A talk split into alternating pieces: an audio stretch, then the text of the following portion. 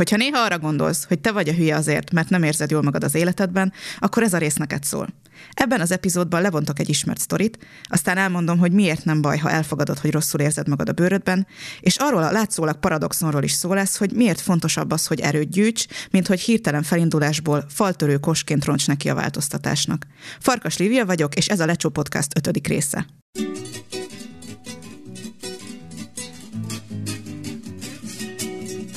Ez itt a Lecsó Podcast, amiben praktikus módszerekkel segítek kibogozni és lebontani a korlátozó hiedelmeket, hogy lépésről lépésre közelebb kerülhess ahhoz az élethez, amit szeretsz élni.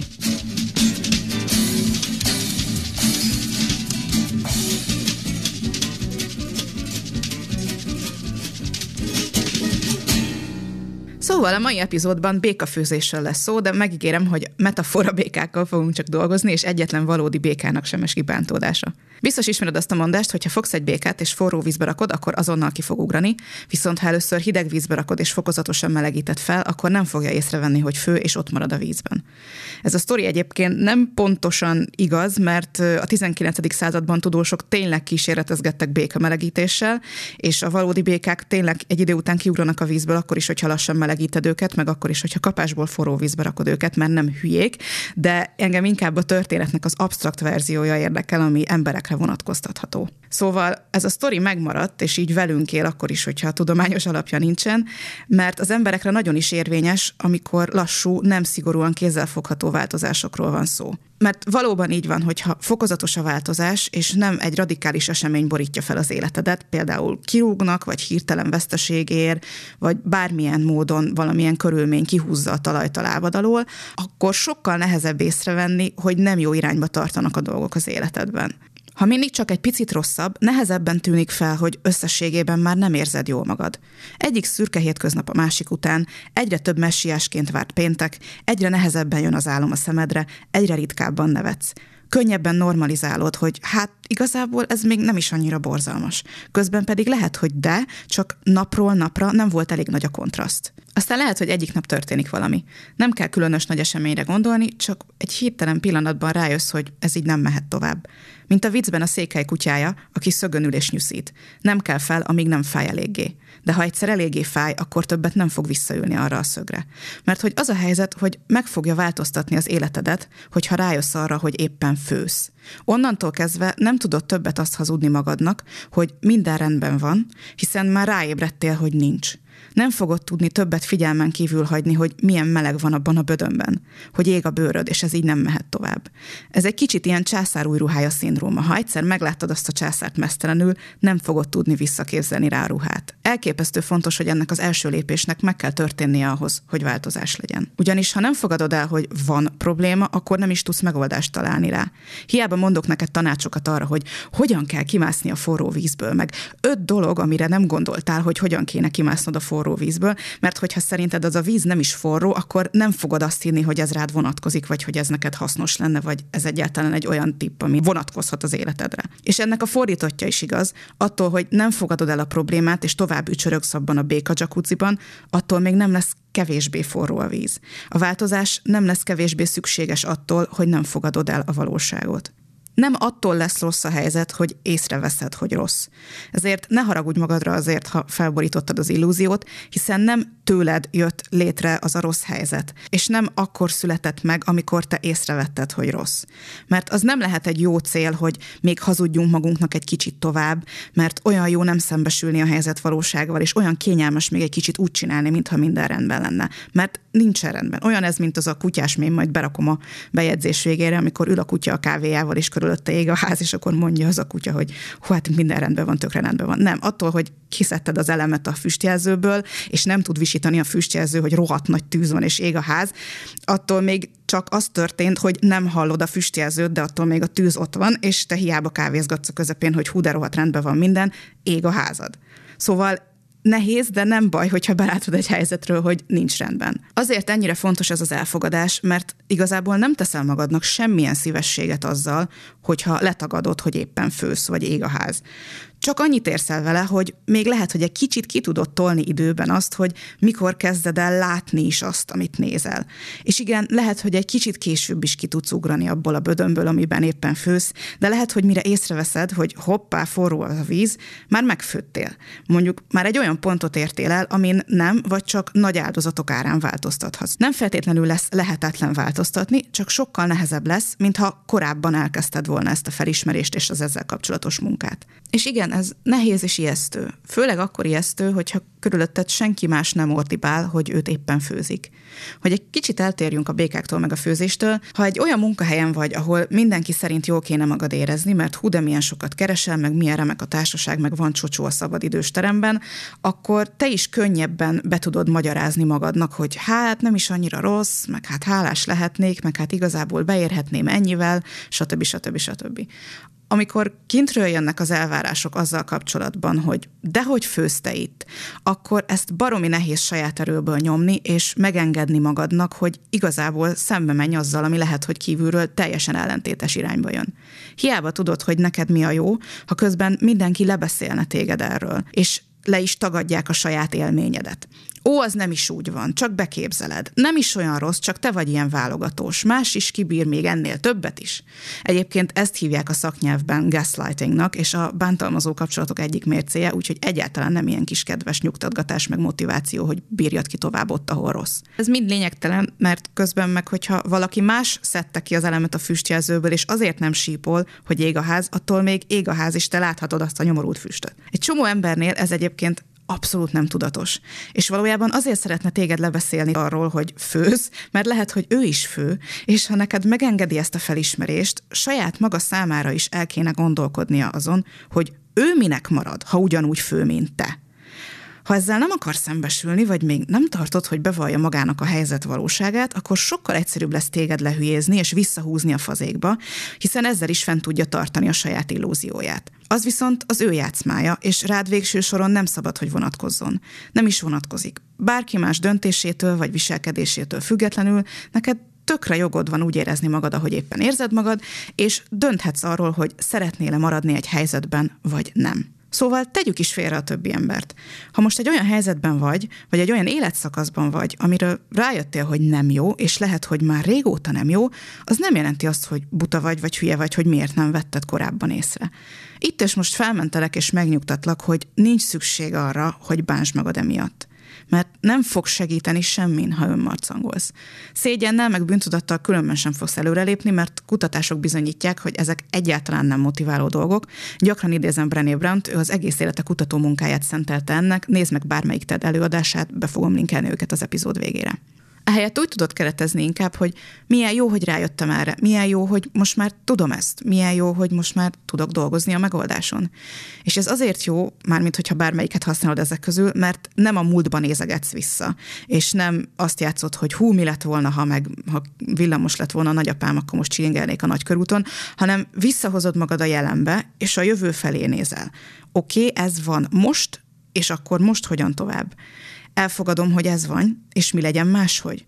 És amikor már tudod, hogy mi legyen máshogy, akkor sokkal könnyebb eljutni oda, hogy hogyan legyen máshogy. Ugyanis a helyzet elfogadása nem azt jelenti, hogy beletörődsz a helyzetbe, hanem azt, hogy már azzal tudsz konkrétan kezdeni valamit, ami van, és nem valami elképzelt verzióra gyártasz megoldási kísérleteket. Mert ugye csak azon tudsz érdemben változtatni, ami létezik.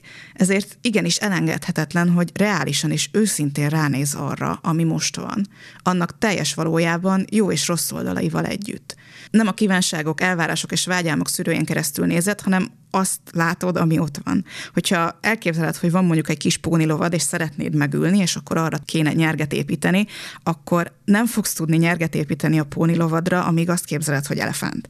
Mert bármit fogsz csinálni, az nem arra lesz megoldás, ami létezik.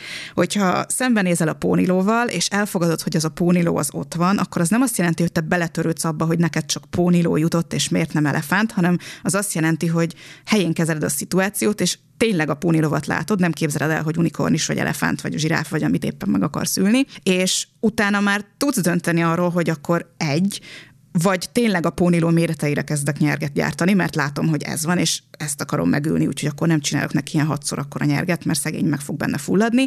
Vagy kettő, azt mondod, hogy aha, látlak, te vagy a póniló, én nem kérek pónilovat, nekem köszönöm, ezt nem kell, és utána tudsz azon dolgozni, hogy akkor hogyan legyen elefántod, és nem az van, hogy szegény pónilóra projektálsz egy ilyen elefánt valamit, és könyörögsz neki, hogy miért nem vagy elefánt, póniló, hanem azt mondod, hogy oké, okay, pónilóban van, nem ezt szeretnék, hogy tud elefántom lenni. Ezen is látszik, hogy az, hogy elfogadom a pónilónak a valóságát, az nem azt jelenti, hogy beletörődök abba, hogy nekem soha nem fog más jutni, és csak pónilovam lehet egész életemben. Szóval így működik ez az elfogadás, hogy, hogy nem egy ö, fiktív verzióval kommunikálsz, nem egy fiktív verzióra gyártasz megoldási kísérleteket. És ugyanez igaz erre a békás sztorira is, mert hogy nem az a kérdés, hogy vajon más szerint mennyire kéne kibírnod abban a főzővízben, vagy hogy más mit projektál a pónilovadra, hanem hogy mi van ott, és hogy az a víz neked forró-e, és ez tökre nem mások véleményén múlik, nem a véleményeikre van szükség, hanem rád, hogy ránéz arra a helyzetre, hogy legyen egy hőmérőd, amiről leolvasod azt a nyomorult számot, hogy igen, az egy rohadt meleg víz, és nekem ez itt nem jó. És tudom, hogy ez eddig ilyen baromi eszűnek hangzik, meg ilyen ú, reality check és vészhelyzet, meg apokalipszis, de azért szeretném átfordítani a pozitív oldalba. Mert hogy miért jó ezen dolgozni? Miért éri meg egyáltalán ez a kezdeti buborékpukkasztás? Mint mondtam, nem fogod tudni visszaképzelni magad a kényelmes langybelegbe, amint rájössz, hogy ég alattad minden. Lehet, hogy hirtelen mindent máshogy fogsz látni.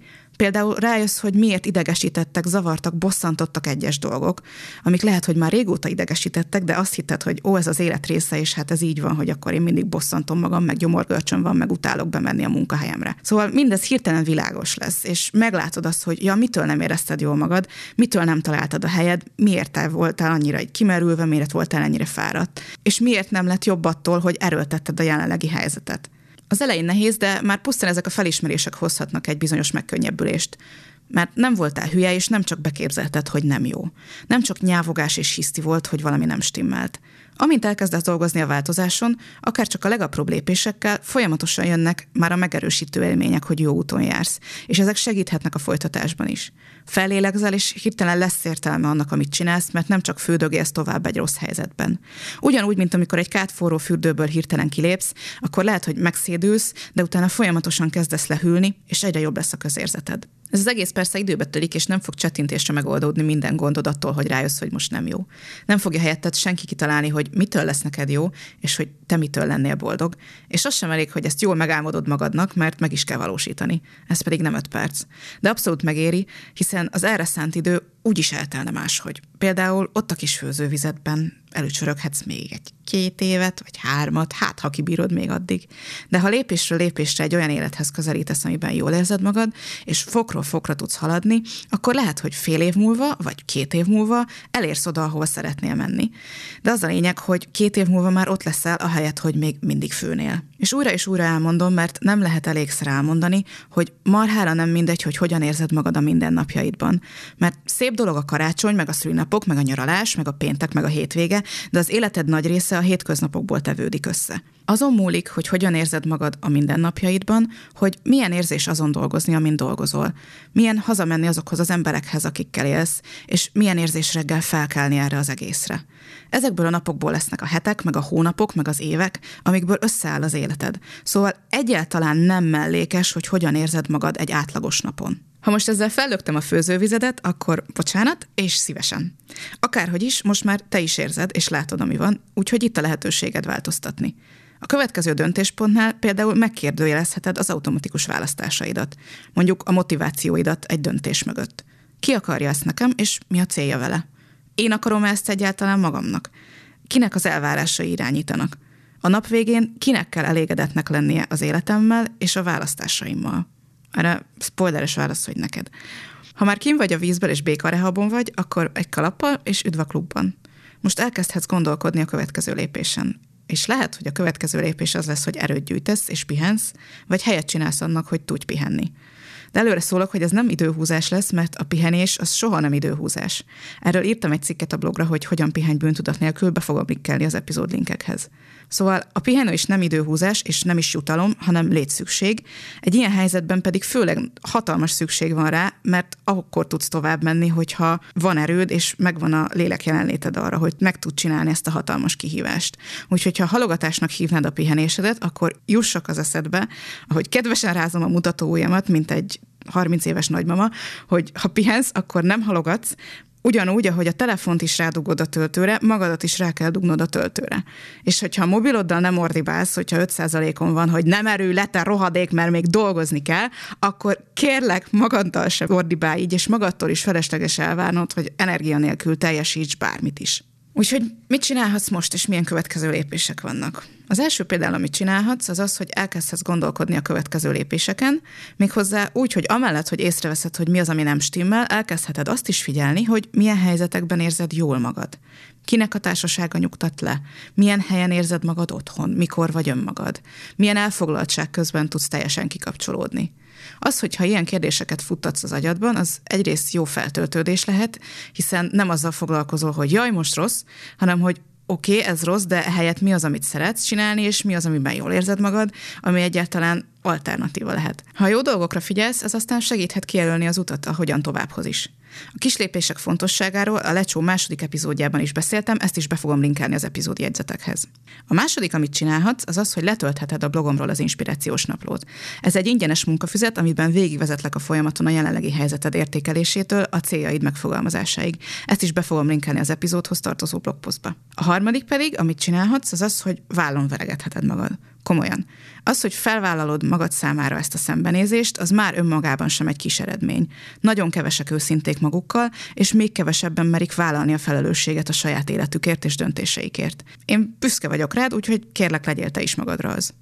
Az összes ehhez a részhez tartozó extrát megtalálod a lecsópodcast.hu oldalon. Köszönöm a figyelmedet, jó pihenést, és találkozunk a következő epizódban. Ez volt a Lecsó Podcast 5. része. Szöveg Farkas Lívia. Hangmérnök Dobai Ádám. Vágó Vermes Eszter. Főcímzene Nyeső Mari. Aki elhozza a változást, te. Még több hasznos és inspiráló epizód a lecsópodcast.hu oldalon.